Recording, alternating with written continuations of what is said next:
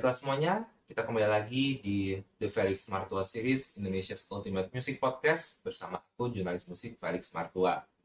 Dan di segmen Felix's Review kali ini, aku akan memberikan analisis dan prediksiku mengenai kira-kira siapa musisi dan karya yang akan membawa pulang Piala AMI Awards di edisi tahun 2023 ini. Sebelumnya aku harus kasih sedikit disclaimer dulu. Memang betul ini adalah analisis pribadiku.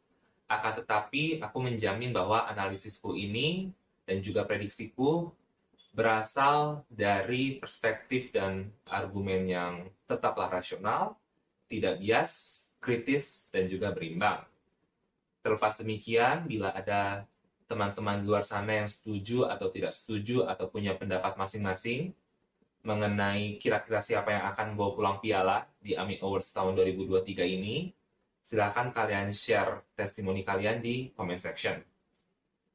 Dan satu lagi disclaimer yang mau aku juga sebutkan adalah karena keterbatasan waktu, sayangnya aku tidak bisa memberikan prediksi untuk semua kategori yang ada di ajang AMI Awards tahun 2023 ini.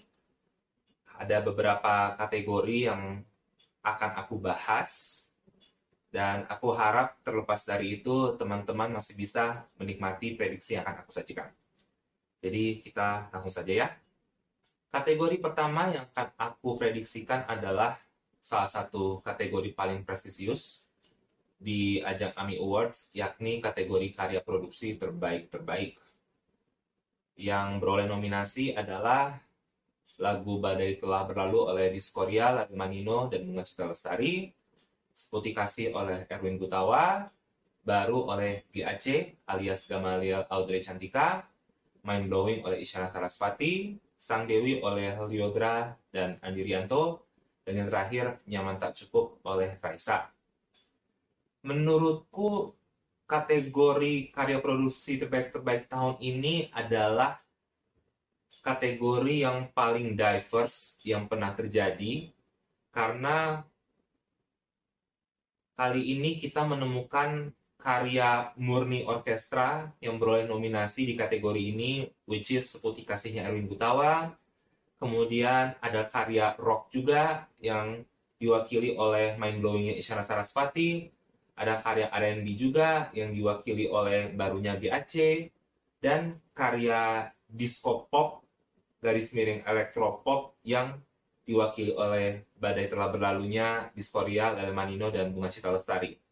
Dan menurutku dari segi diversity, ini adalah kemajuan pesat bila dibandingkan dengan kategori karya produksi terbaik-terbaik di tahun 2022 yang lalu. Yang mana semuanya diisi oleh lagu-lagu pop. Dan aku rasa ini juga mencerminkan mindset para anggota AMI Awards yang mulai uh, memberikan atensi lebih untuk variasi genre dan mulai uh, memahami betul bahwa musik pop tidak selalu menduduki singgasana paling tinggi di industri musik kita. Dan aku harap diversity seperti ini tetap bertahan di edisi-edisi AMI Awards ke depannya. Hmm, Lalu memang biasanya karya yang membawa pulang piala di kategori karya produksi terbaik-terbaik ini adalah karya yang populer di radio dan di streaming platform. Seperti tahun lalu, yang membawa pulang piala di kategori ini adalah Hati-Hati di Jalannya Tulus. Kemudian setahun sebelumnya lagi, Bahasa Kalbunya Raisa dan Andi Rianto. Sebelumnya lagi Lati, adu rayu, monokrom, kali kedua, dan lain sebagainya. Jadi tidak bisa dipungkiri bahwa faktor popularitas menjadi uh, faktor utama yang bisa menjadikan karya tersebut sebagai pemenang di kategori ini. Akan tetapi, melihat diversity yang aku saksikan di kategori ini, aku merasakan ada kemungkinan pemenang di kategori ini um, tidak sepredictable di tahun-tahun sebelumnya. Dan menurutku ketika aku coba menimbang histori pemenang-pemenang di kategori terdahulu, lalu popularitas masing-masing karya, kemudian reputasi masing-masing musisi yang terlibat di karya ini, dan juga sekali lagi faktor diversity yang sangat terefleksikan di kategori tahun ini. Aku memprediksi karya yang punya kans paling besar untuk membawa pulang piala di kategori karya produksi terbaik-terbaik ini adalah Badai Telah Berlalu persembahan Diskoria Telemanino Bunga Cita Lestari. Karena satu, aku menilai Badai Telah Berlalu ini adalah karya terbaik Diskoria dan Telemanino sejauh ini, bahkan mengungguli Krisya. Dan yang kedua adalah karya ini perlahan tapi pasti mendulang popularitas yang cukup luas. Tadi kali aku cek di Spotify sudah mencapai angka 30 juta play tanpa memasuki top 50 Indonesia, which is menurutku bukan prestasi yang main-main. Itu artinya karya ini berhasil menikmati popularitas secara organik. Dan yang ketiga adalah di antara karya-karya yang mendapatkan nominasi di kategori ini, aku melihat Badai Telah Berlalu adalah karya yang paling merefleksikan spirit dari tahun 2023 tahun di mana kita mulai recover dari pandemi, kita mulai recover dari stagnansi dan ketidakpastian.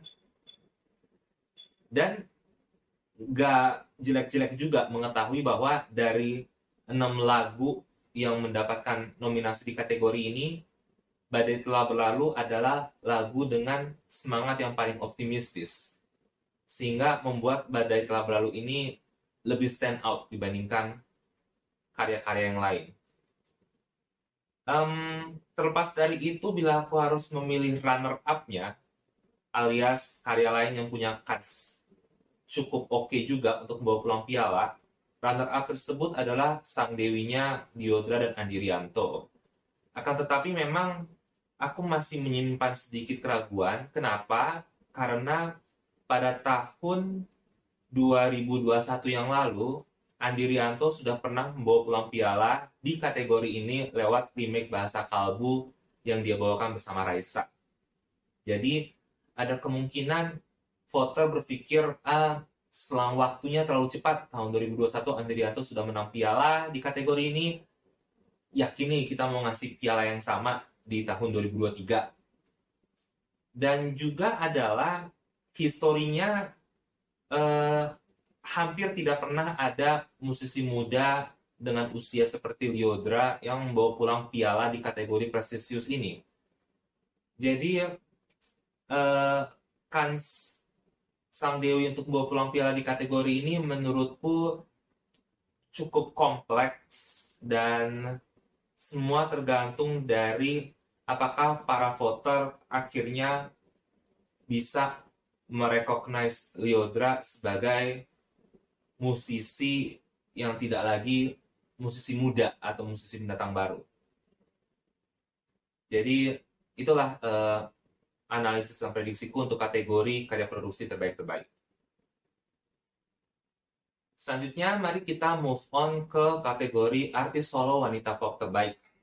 Um, kategori ini senantiasa menjadi kategori yang paling kompetitif, di mana biasanya yang terjadi adalah tanda kutip uh, pertempuran antara musisi yang sudah veteran dan well established dan musisi yang masih muda, masih relatif baru di industri tapi punya potensi yang nggak main-main.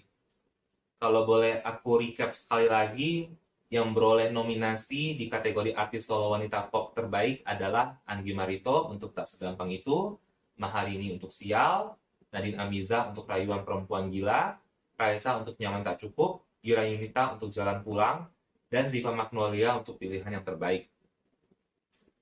Um, kembali lagi kategori ini adalah kategori yang paling kompetitif di antara kategori-kategori AMI Awards yang lain.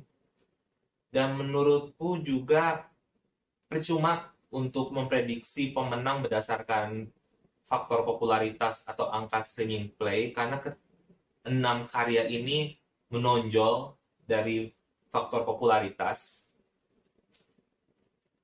Dan setelah aku menimbang bibit dan bobot dari masing-masing karya dan juga sepak terjang dari masing-masing musisi,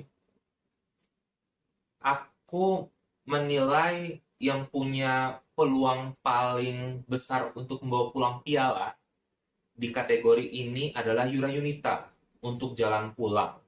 Kenapa? Karena satu, baru-baru ini Yura Yunita menggelar konser solo yang cukup disambut dengan sangat hangat, baik itu oleh fansnya maupun oleh audiens musik secara keseluruhan. Dan Yura Yunita tetap menjadi musisi yang paling produktif dan konsisten, apalagi di panggung-panggung festival. Tapi alasan nomor satu yang memberikan aku keyakinan bahwa Yura Yunita bisa membawa pulang piala adalah jadi pada tahun lalu di AMI Awards 2022, Yura Yunita memang membawa pulang piala AMI Awards, tapi dari banyaknya nominasi yang dia dapatkan tahun lalu, dia cuman membawa pulang satu piala. Dan piala itu adalah untuk artis solo wanita pop terbaik lewat lagunya yang waktu itu bertajuk Tutur Batin. Dan aku menangkap semacam hawa-hawa. Ya uh, semacam uh, kesan lah ya semacam firasat bahwa para voter AMI Awards yang merasa seharusnya tahun lalu Yura Yunita beroleh apresiasi lebih bisa saja menjadikan tahun ini sebagai momen mereka untuk memberikan apresiasi yang lebih tersebut ke Yura Yunita tahun lalu dia cuma bawa pulang satu piala. Uh, mungkin tahun 2023 ini bisa menjadi bentuk tanda kutip redemption bagi Yura Yunita untuk membawa pulang lebih banyak piala lagi. Dan lagu Jalan Pulang ini memang adalah salah satu soundtrack film yang paling populer di tahun 2023 ini dan ditulis dengan sangat baik juga. Jadi um, aku melihat Yura Yunita bisa kembali membawa pulang piala di kategori ini. Terlepas dari itu, uh, yang menurutku juga bisa menjadi kuda hitam di kategori ini adalah Nadine Amiza untuk rayuan perempuan gila. Jadi begini, um, kalau misalnya aku disuruh memprediksi kategori ini di katakanlah di bulan Maret atau bulan April, aku akan langsung bilang yang bakal menjadi kuda hitamnya adalah mahal ini untuk sial. Tapi baru-baru ini rayuan perempuan gila sedang menikmati momentum yang sangat manis.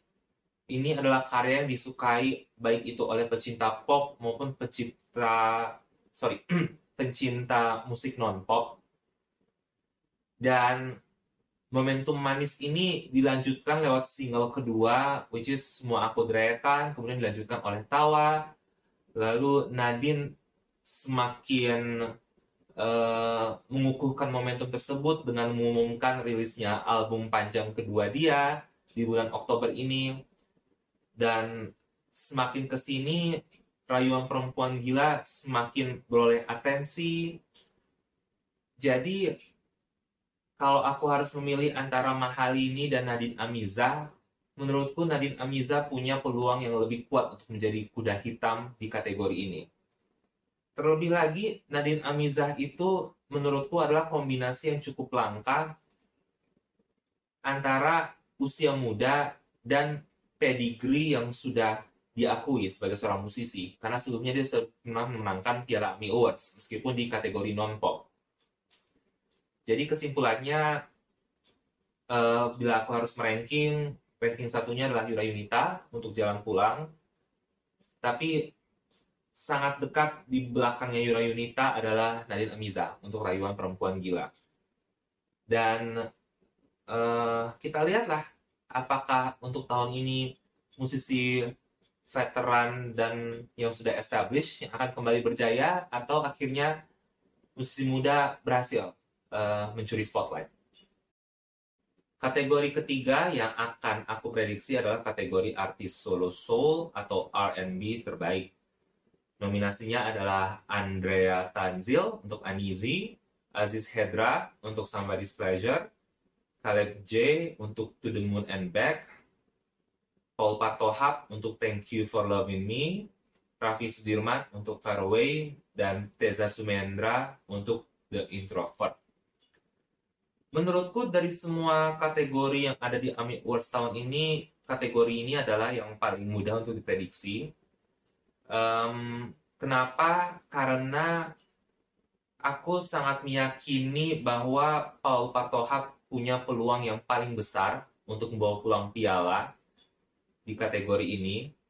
Paul Patohak sudah mengukuhkan konsistensi dan eksistensinya di skena musik R&B, tidak hanya di Indonesia tapi juga di luar negeri dan secara pribadi aku menyayangkan Paul Patohak tidak beroleh apresiasi lebih di AMI Awards tahun lalu, apalagi mengingat um, di tahun 2022 itu Paul Patohap cukup eksis ya, apalagi lewat lagunya yang bertajuk P.S. I Love You. Tapi memang bila P.S. I Love You itu adalah lagu Paul Patohap yang paling populer saat ini, maka lagu kedua dia yang paling populer adalah Thank You for Loving Me. Jadi kesimpulannya, aku rasa sudah saatnya bagi Paul Patohap untuk beroleh apresiasi yang sepantasnya, which is dalam bentuk Piala AMI Awards di kategori artis solo soul atau R&B terbaik ini. Dan bila aku harus memilih runner up, um, terus terang sulit ya. Kenapa? Karena secara pribadi aku akan cukup terkejut bila ternyata di bulan November nanti bukan Paul Partohap yang membawa pulang piala tapi musisi lain. Um, jadi kita lihatlah apakah tahun ini akhirnya bisa menjadi tahunnya Paul Partohap. Nah, kategori keempat adalah kategori album alternatif terbaik aku sangat senang dan aku berterima kasih kepada panitia AMI Awards. Akhirnya mereka bersedia untuk menciptakan kategori baru khusus untuk album alternatif musik Indonesia karena melihat kualitas dan kuantitas karya-karya aliran alternatif sepanjang satu tahun terakhir ini sudah saatnya AMI Awards punya kategori khusus untuk album alternatif. Dan aku sangat menyukai album-album yang mengisi kategori yang satu ini. Album-album tersebut adalah Noises and Clarity oleh Scalar, Paradisa oleh Romantic Echoes, kemudian Kyofa di Sore oleh Sore, Reality Club Presents oleh Reality Club, dan yang terakhir Rimpang oleh Efek Rumah Kaca. Menurutku, siapa pun yang akan memenangkan piala di kategori ini akan merefleksikan seperti apa attitude industri musik Indonesia secara keseluruhan terhadap genre musik alternatif. Kalau misalnya mereka murni menilai berdasarkan kualitas dan eksplorasi dan inovasi dan eksperimentasi, yang punya peluang paling kuat untuk membawa pulang piala adalah album Paradisa oleh Romantic Echoes.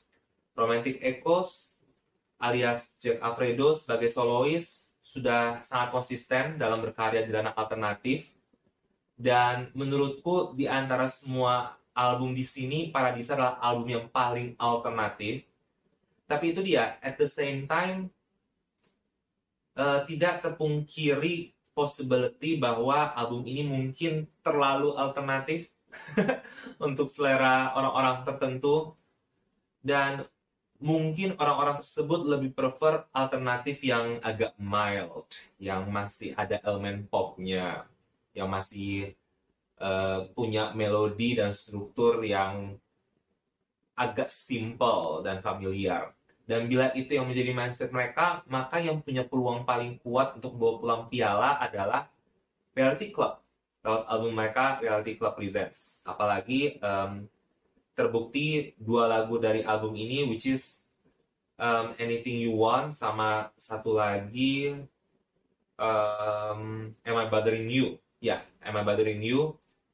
uh, berhasil beroleh status viral dan disukai di media sosial, utamanya di TikTok. Kita lihatlah antara paradisanya Romantic Echoes atau Reality Club Presents-nya Reality Club siapa yang keluar sebagai juara. Tapi bila kalian bertanya ke aku, menurutku yang paling pantas membawa pulang piala di kategori ini adalah karya yang memang staying true 100% ke jiwa musik alternatif, which is tipe musik yang tidak selalu kita temukan setiap hari, which is Paradisa oleh Romantic Echoes. Kita lihat saja nanti. Berikutnya adalah kategori karya produksi rearrangement terbaik. Nominasinya adalah Unmatched untuk Andaikan Kau Datang, Asmi Z dan IMPID untuk Runtah, Liodra dan Andi Rianto untuk Sang Dewi, Putri Aryani untuk Loneliness live version, Raisa dan Ahmad Dhani untuk Biar Menjadi Kenangan, dan Yofi Widianto, Liodra, Tiara Andini, dan Ziva Magnolia untuk Menyesal. Kategori ini cukup tricky karena um, kategori ini menurutku sangat dipengaruhi oleh waktu. Bila aku disuruh memprediksi, katakanlah 4 bulan yang lalu, aku akan menduga yang punya peluang besar untuk menjadi jawara adalah sang dewinya Liodra dan Andi Rianto. Tapi kemudian kita menyaksikan sepak terjang Putri Aryani di America's Got Talent. Dan sayangnya Putri Aryani menjadi juara empat, tidak membawa pulang piala juara satu di ajang kompetisi tersebut. Akan tetapi tidak bisa dipungkiri betapa luar biasanya kualitas dan kerja keras Putri Aryani. Jadi kesimpulannya bisa saja para voter AMI Awards menjadikan momentum AMI Awards ini sebagai kesempatan mereka untuk memberikan apresiasi kepada Putri Aryani. Dan Putri Aryani jelas telah uh, membuat seantero negeri Indonesia bangga dan pada akhirnya menurutku dari semua karya ini Putri Aryani yang punya peluang paling besar untuk membawa pulang piala. Bila dia menang, ini akan menjadi piala AMI pertama dia sebagai musisi profesional. Dan itu artinya yang menurutku menjadi runner up alias karya lain yang bisa saja justru membawa peluang piala adalah tetap sang dewinya Lyoga dan Andi Rianto. Um, kita lihatlah apakah voter akan memandang kategori ini sebagai kesempatan mereka untuk memberikan apresiasi tinggi untuk Putri Aryani atau mereka justru akan lebih stay true ke karya yang sudah hampir satu tahun uh, familiar di telinga kebanyakan masyarakat. Berikutnya adalah prediksiku untuk kategori pendatang baru terbaik-terbaik.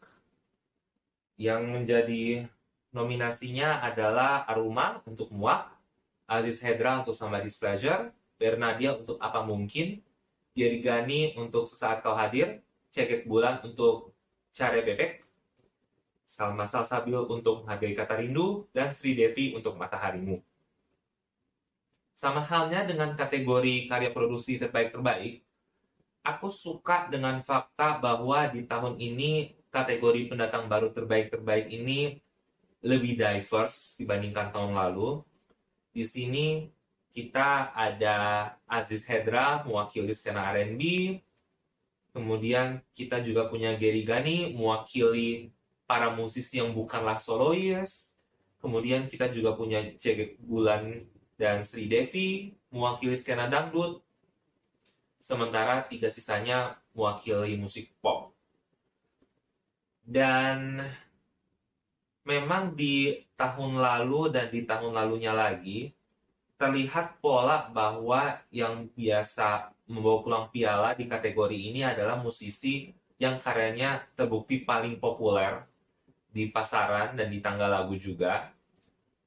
Jadi um, berdasarkan alasan tersebut semata, aku memprediksi yang punya peluang paling besar untuk membawa pulang piala di kategori pendatang baru terbaik-terbaik adalah Aziz Hedra untuk Somebody's Pleasure.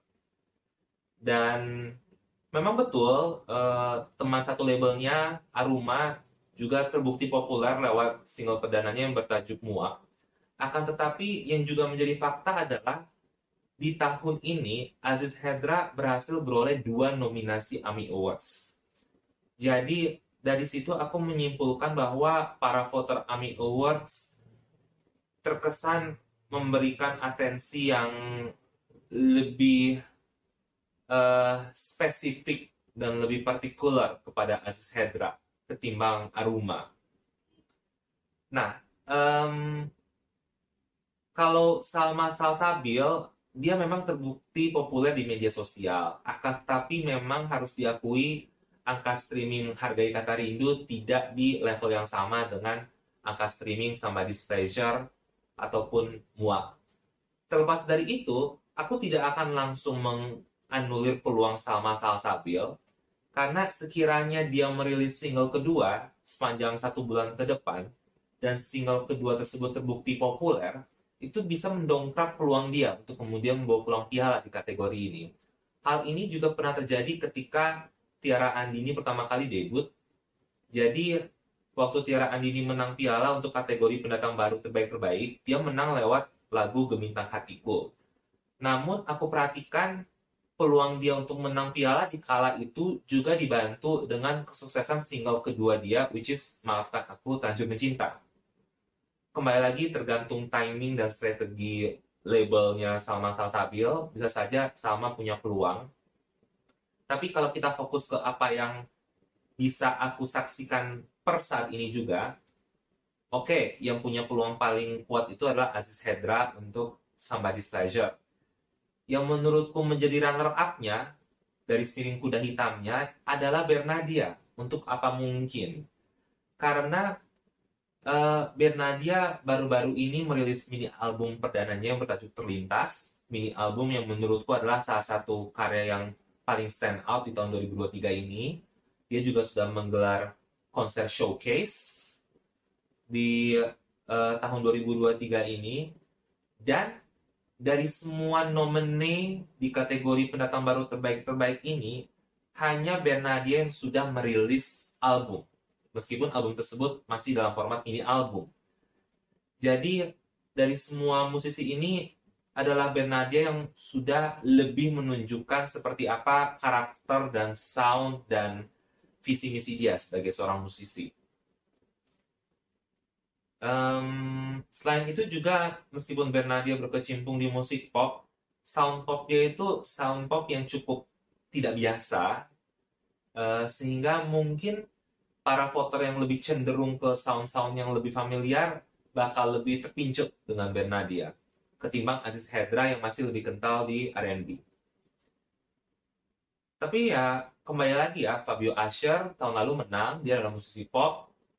Tahun 2021 Anet musisi pop, tahun 2020 Tiara Andini musisi pop, 2019 Nadine Amiza musisi folk pop, kemudian 2018 Marion Jola uh, musisi pop R&B, sampai sejauh ini uh, kita masih belum punya pemenang yang lebih berat ke musik R&B, jadi bisa saja ini menjadi tahunnya Aziz Hedra ketimbang tahunnya Bernadia. Nah, selanjutnya yang akan aku prediksi adalah kategori album pop terbaik. Nominasinya adalah album Another Journey, The Beginning, milik Rosa, album Fabula, milik Mahalini, album Magnolia, milik Ziva Magnolia, mini album Renung Resah, milik Raisa Anggiani, dan album Rubik, milik Dere. Kategori ini cukup menarik di tahun ini. Kenapa? Karena tumben-tumbennya yang menjadi nomininya adalah para solois perempuan. Dan menurutku ini juga menjadi refleksi dari betapa maju dan berkembangnya para musisi perempuan di skena pop sepanjang satu tahun terakhir ini. Untuk itu aku sangat mensyukuri dan aku berharap kejayaan mereka terus bertahan hingga tahun-tahun berikutnya. Selain itu juga, aku menilai kategori ini agak unpredictable. Padahal biasanya kategori album pop terbaik itu cukup predictable. Sebagai contoh, tahun lalu ya aku rasa semua orang sudah bisa menduga kalau album Manusia milik Tulus punya kans yang luar biasa untuk menang piala dan kemudian memang betul menang piala di kategori ini. Di tahun sebelumnya lagi mini albumnya Arsi Widianto dan Tiara Andini, kemudian sebelumnya lagi album debutnya Amesh Kamalek. Tapi tahun ini menurutku agak unpredictable. Jadi gini, oke, okay, aku coba jelaskan lebih spesifik lagi ya. Dari kelima album yang mendapat nominasi di kategori album pop terbaik ini, album yang paling memenuhi definisi sebuah album pop adalah album Fabula milik Mahalini. Kenapa? Karena ini adalah album yang terbukti populer di kalangan masyarakat luas. Lebih dari setengah lagu yang mengisi album ini dinikmati dan sudah amat sangat familiar di telinga masyarakat luas. Dan yang juga menjadi ekstra poin adalah lagu-lagu di album Fabula ini punya staying power sampai sekarang orang-orang menyukai lagu-lagu yang lebih baru seperti Ini Laguku, Sial, Bohongi Hati. Tapi di saat bersamaan mereka masih menikmati lagu-lagu yang agak lebih lama seperti Sisa Rasa dan Kisah Sempurna. Dan popularitas album Fabula milik Mahalini ini mengingatkan aku dengan era awal Unmesh ketika dia merilis album perdananya yang bertajuk Cinta Luar Biasa. Dan album itu kemudian beroleh Piala AMI untuk kategori album pop terbaik. Jadi apa yang terjadi pada Unmesh bisa saja terjadi pada mahal ini di tahun ini. Terlepas demikian, memang kita tidak bisa menyangkal kehadiran Rosa yang beroleh nominasi lewat album Another Journey The Beginning. Um, sedikit fun fact aja, meskipun Rosa adalah salah satu musisi yang paling veteran di skena pop Indonesia, khususnya sepanjang 20 tahun terakhir ini, dia belum pernah membawa pulang Piala AMI Award di kategori album pop terbaik. Dia sudah pernah dapat nominasi di kategori ini sebanyak tiga kali, tapi dia belum pernah membawa pulang piala. Jadi, ada kemungkinan para voter AMI Awards menjadikan kategori ini sebagai momen mereka memberikan apresiasi lebih untuk Rosa, terlebih untuk kontribusinya ke skena musik pop sepanjang kurang lebih 20 tahun terakhir. Dan kita juga tidak bisa memungkiri fakta bahwa Rosa itu juga memberikan influence sekaligus inspirasi bagi para solois perempuan masa depan seperti Mahalini. Lalu kemudian muncul kejutan, which is album Rubiknya Dere. Awalnya aku ragu apakah album ini bakal dianggap qualified sebagai album pop atau tidak di mata para voter AMI Award. Tapi melihat kehadiran album Rubik ini seolah-olah merefleksikan intensi beberapa voter AMI Award yang hendak mengapresiasi musik pop yang tidak selalu mainstream. Jadi ada tiga skenario yang bisa terjadi di sini. Menurutku tetap yang punya peluang paling besar untuk bawa peluang piala adalah Mahal ini untuk albumnya yang tajuk Fabula dari semua nominasi yang diperoleh mahal ini di tahun 2023 ini, menurutku di nominasi inilah dia punya peluang paling besar untuk membawa peluang piala. Akan tetapi, aku merasa kita tidak perlu terkejut sekiranya malah Rosa atau bahkan Dere yang membawa peluang piala AMI Award di kategori album pop terbaik ini. Bahkan bila ternyata nih, Dere yang membawa peluang piala, itu juga akan menjadi sinyal raksasa bahwa skena musik pop itu sudah tidak sama lagi seperti skena-skena sebelumnya. Kita lihatlah seperti apa kejutan atau mungkin non kejutan yang akan menunggu kita di upacara penghargaan AMI Award di bulan November nanti. Berikutnya adalah prediksiku untuk kategori karya produksi kolaborasi terbaik. Nominasinya adalah Badai Telah Berlalu, dibawakan oleh Diskoria, Ladel Manino, dan Bunga Cita Lestari, Sang Dewi dibawakan oleh Liodra bersama dengan Andi Rianto. Biar Menjadi Kenangan dibawakan oleh Raisa dan Ahmad Dhani. Cinta Dalam Hayalan dibawakan oleh Roma Irama dan Elvi Sukaisi. Kembali Pulang dibawakan oleh Suara Kayu dan Feby Putri. Dan Menyesal dibawakan oleh Yofi Widianto, Liodra, Tiara Andini, dan Ziva Magnolia. Kategori ini adalah salah satu kategori yang paling memorable di edisi AMI Awards tahun ini Kenapa? Karena untuk pertama kalinya kita menemukan karya dangdut di kategori prestisius ini. Dan menurutku ini juga menjadi bentuk kemajuan dari mindset para voter AMI Awards untuk tidak melulu berfokus ke karya pop dan coba melirik seperti apa karya-karya non-pop yang nggak kalah keren ya. Apalagi karya dangdut yang beroleh nominasi di kategori ini bukan karya dangdut biasa.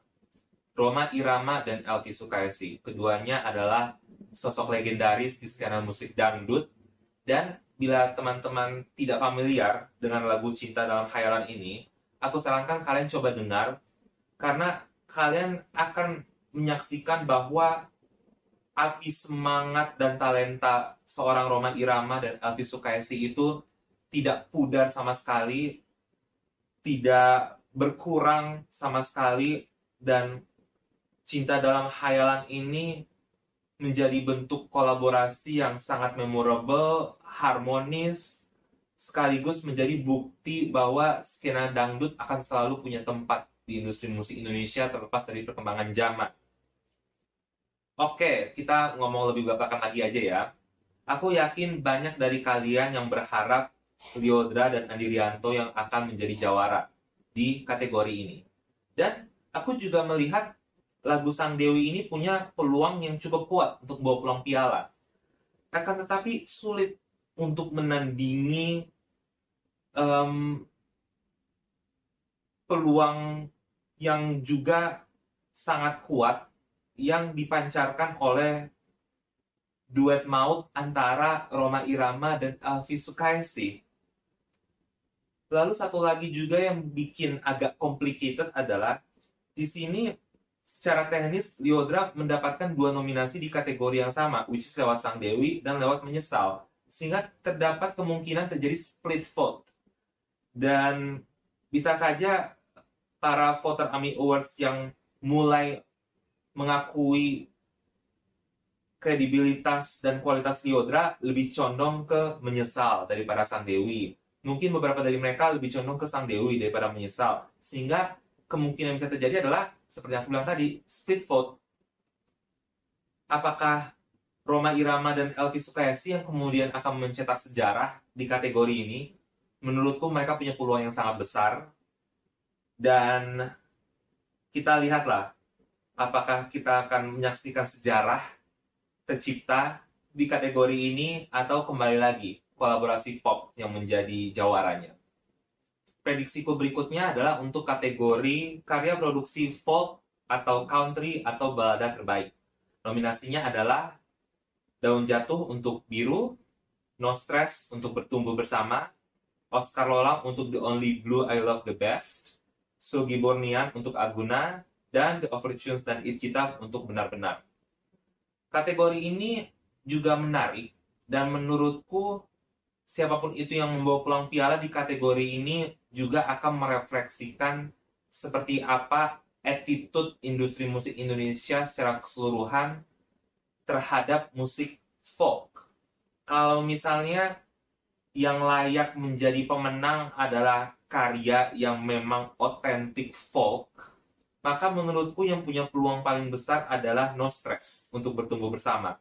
Apalagi kalau teman-teman ingat, Tahun lalu No Stress juga mendapatkan nominasi di kategori ini juga lewat lagu Istirahat, tapi sayangnya yang membawa pulang piala kemudian adalah kolaborasinya Feby Putri dan Firsa Besari yang bertajuk Runtuh.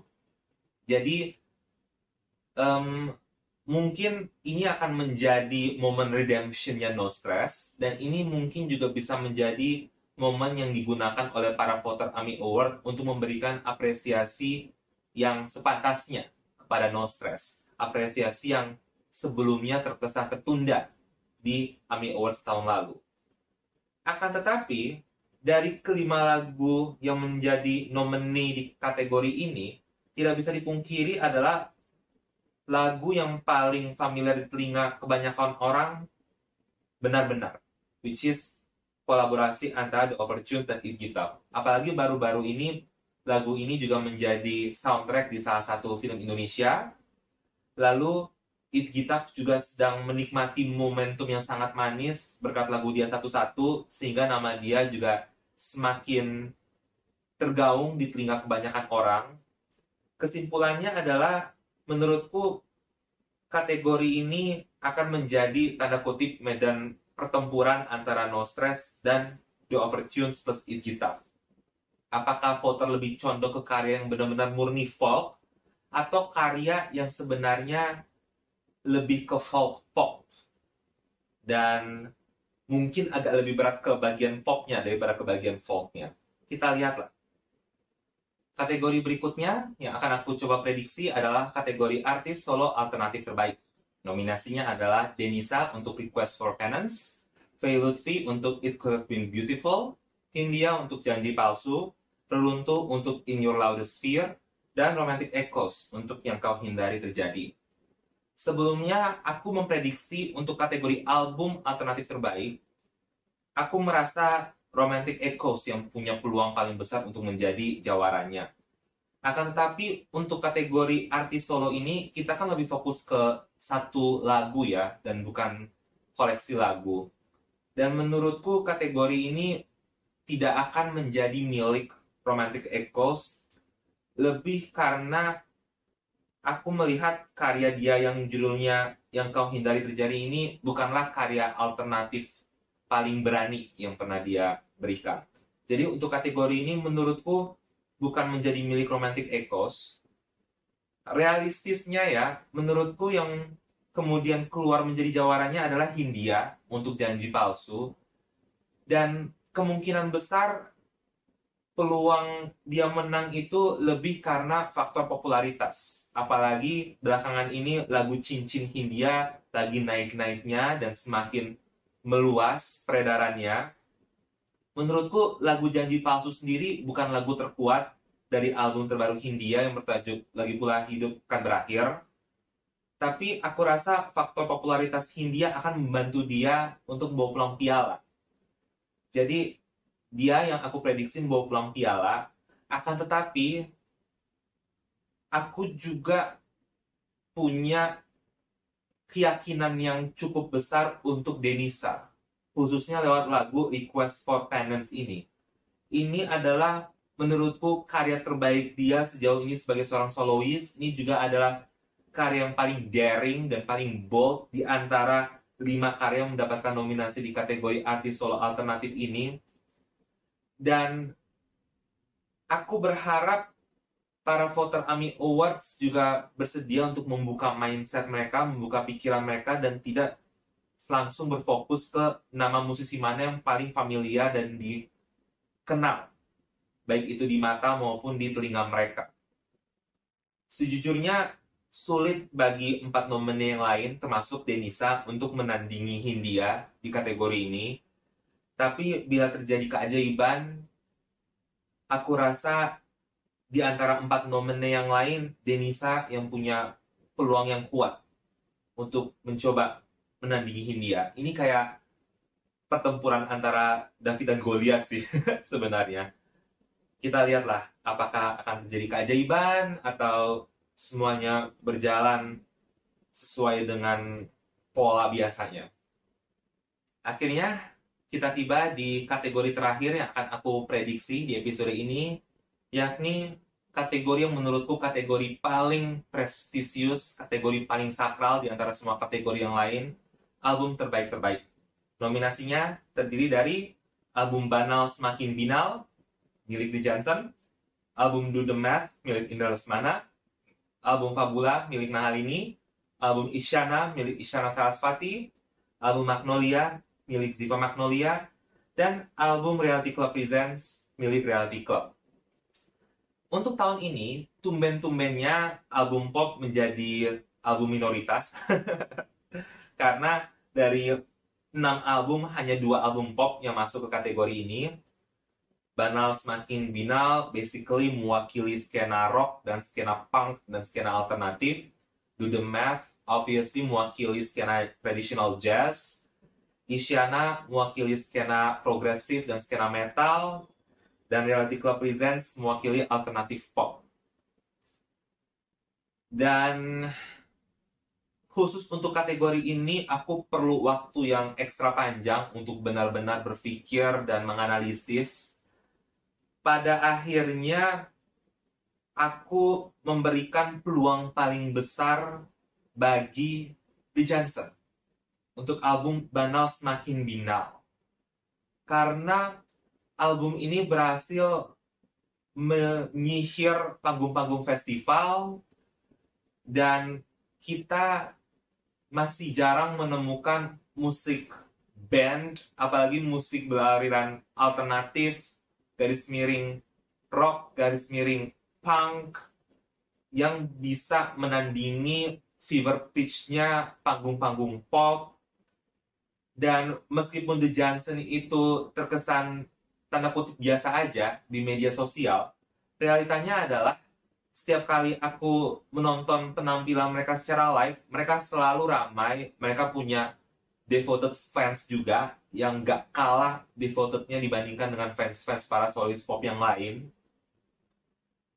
Dan menurutku The Johnson dan album ini juga siogianya mengingatkan para voter AMI Awards yang usianya mungkin lebih tua dengan era-era kejayaan garage band Indonesia yang sempat terjadi di era 70-an, 80-an, 90-an.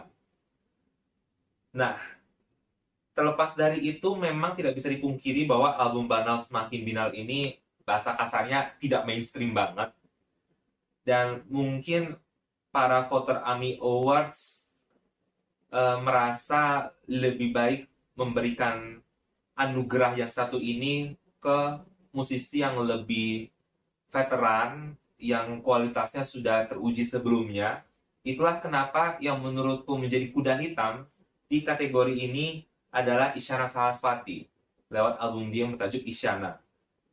Apalagi album Isyana ini menurutku memang adalah album terbaik Isyana sejauh ini. Album ini secara unapologetic merefleksikan seperti apa jalan pikiran Isyana, terus nyali dia dalam bermusik seperti apa, seberapa jauh dia hendak nge-push kreativitas dan inovasi dia sebagai seorang musisi tanpa memedulikan ekspektasi ataupun hasrat dari fans setia dia sendiri.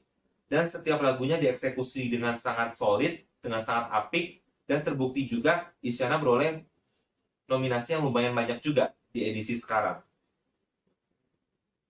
Dan kalau boleh aku ranking, menurutku ranking satunya adalah Banal Semakin Binalnya The Johnson. Ranking duanya adalah Isyana milik Isyana Sarasvati. Dan ranking tiganya bisa saja adalah Reality Club Presents milik Reality Club. Jadi kalau kalian bisa bayangkan kalau Banal semakin binal itu benar-benar sayap kiri banget, sementara Isyana masih dipandang sayap kanan, maka Reality Club Presents itu di tengah-tengahnya. Jadi mungkin para voter yang pengen tahun ini jangan lagi deh album pop yang menang album terbaik-terbaik, tapi nggak mau terlalu nyeblak juga, nggak mau terlalu nyebrang juga dalam menjatuhkan pilihan mereka, mungkin mereka bakal lebih condong ke albumnya Reality Club. Reality Club Presents. Overall, ya aku juga melihat bahwa satu tahun terakhir ini adalah tahun yang cukup mengesankan untuk skena musik alternatif. Dan aku melihat kategori album terbaik-terbaik ini berhasil merefleksikan fenomena musik Indonesia yang terjadi sepanjang satu tahun terakhir ini. Ya, atau ya jangan-jangan album pop lagi yang menang kalau menurutku sih antara Fabula atau Magnolia, Fabula yang punya kans yang paling besar. Tapi hampir tidak pernah sih ada album perdana yang kemudian menang Piala AMI Awards di kategori album terbaik-terbaik. Itu masih fenomena yang langka. Jadi aku terus terang ragu apakah Mahalini atau Ziva Magnolia bisa menang di kategori ini. Terus terang aku ragu ya.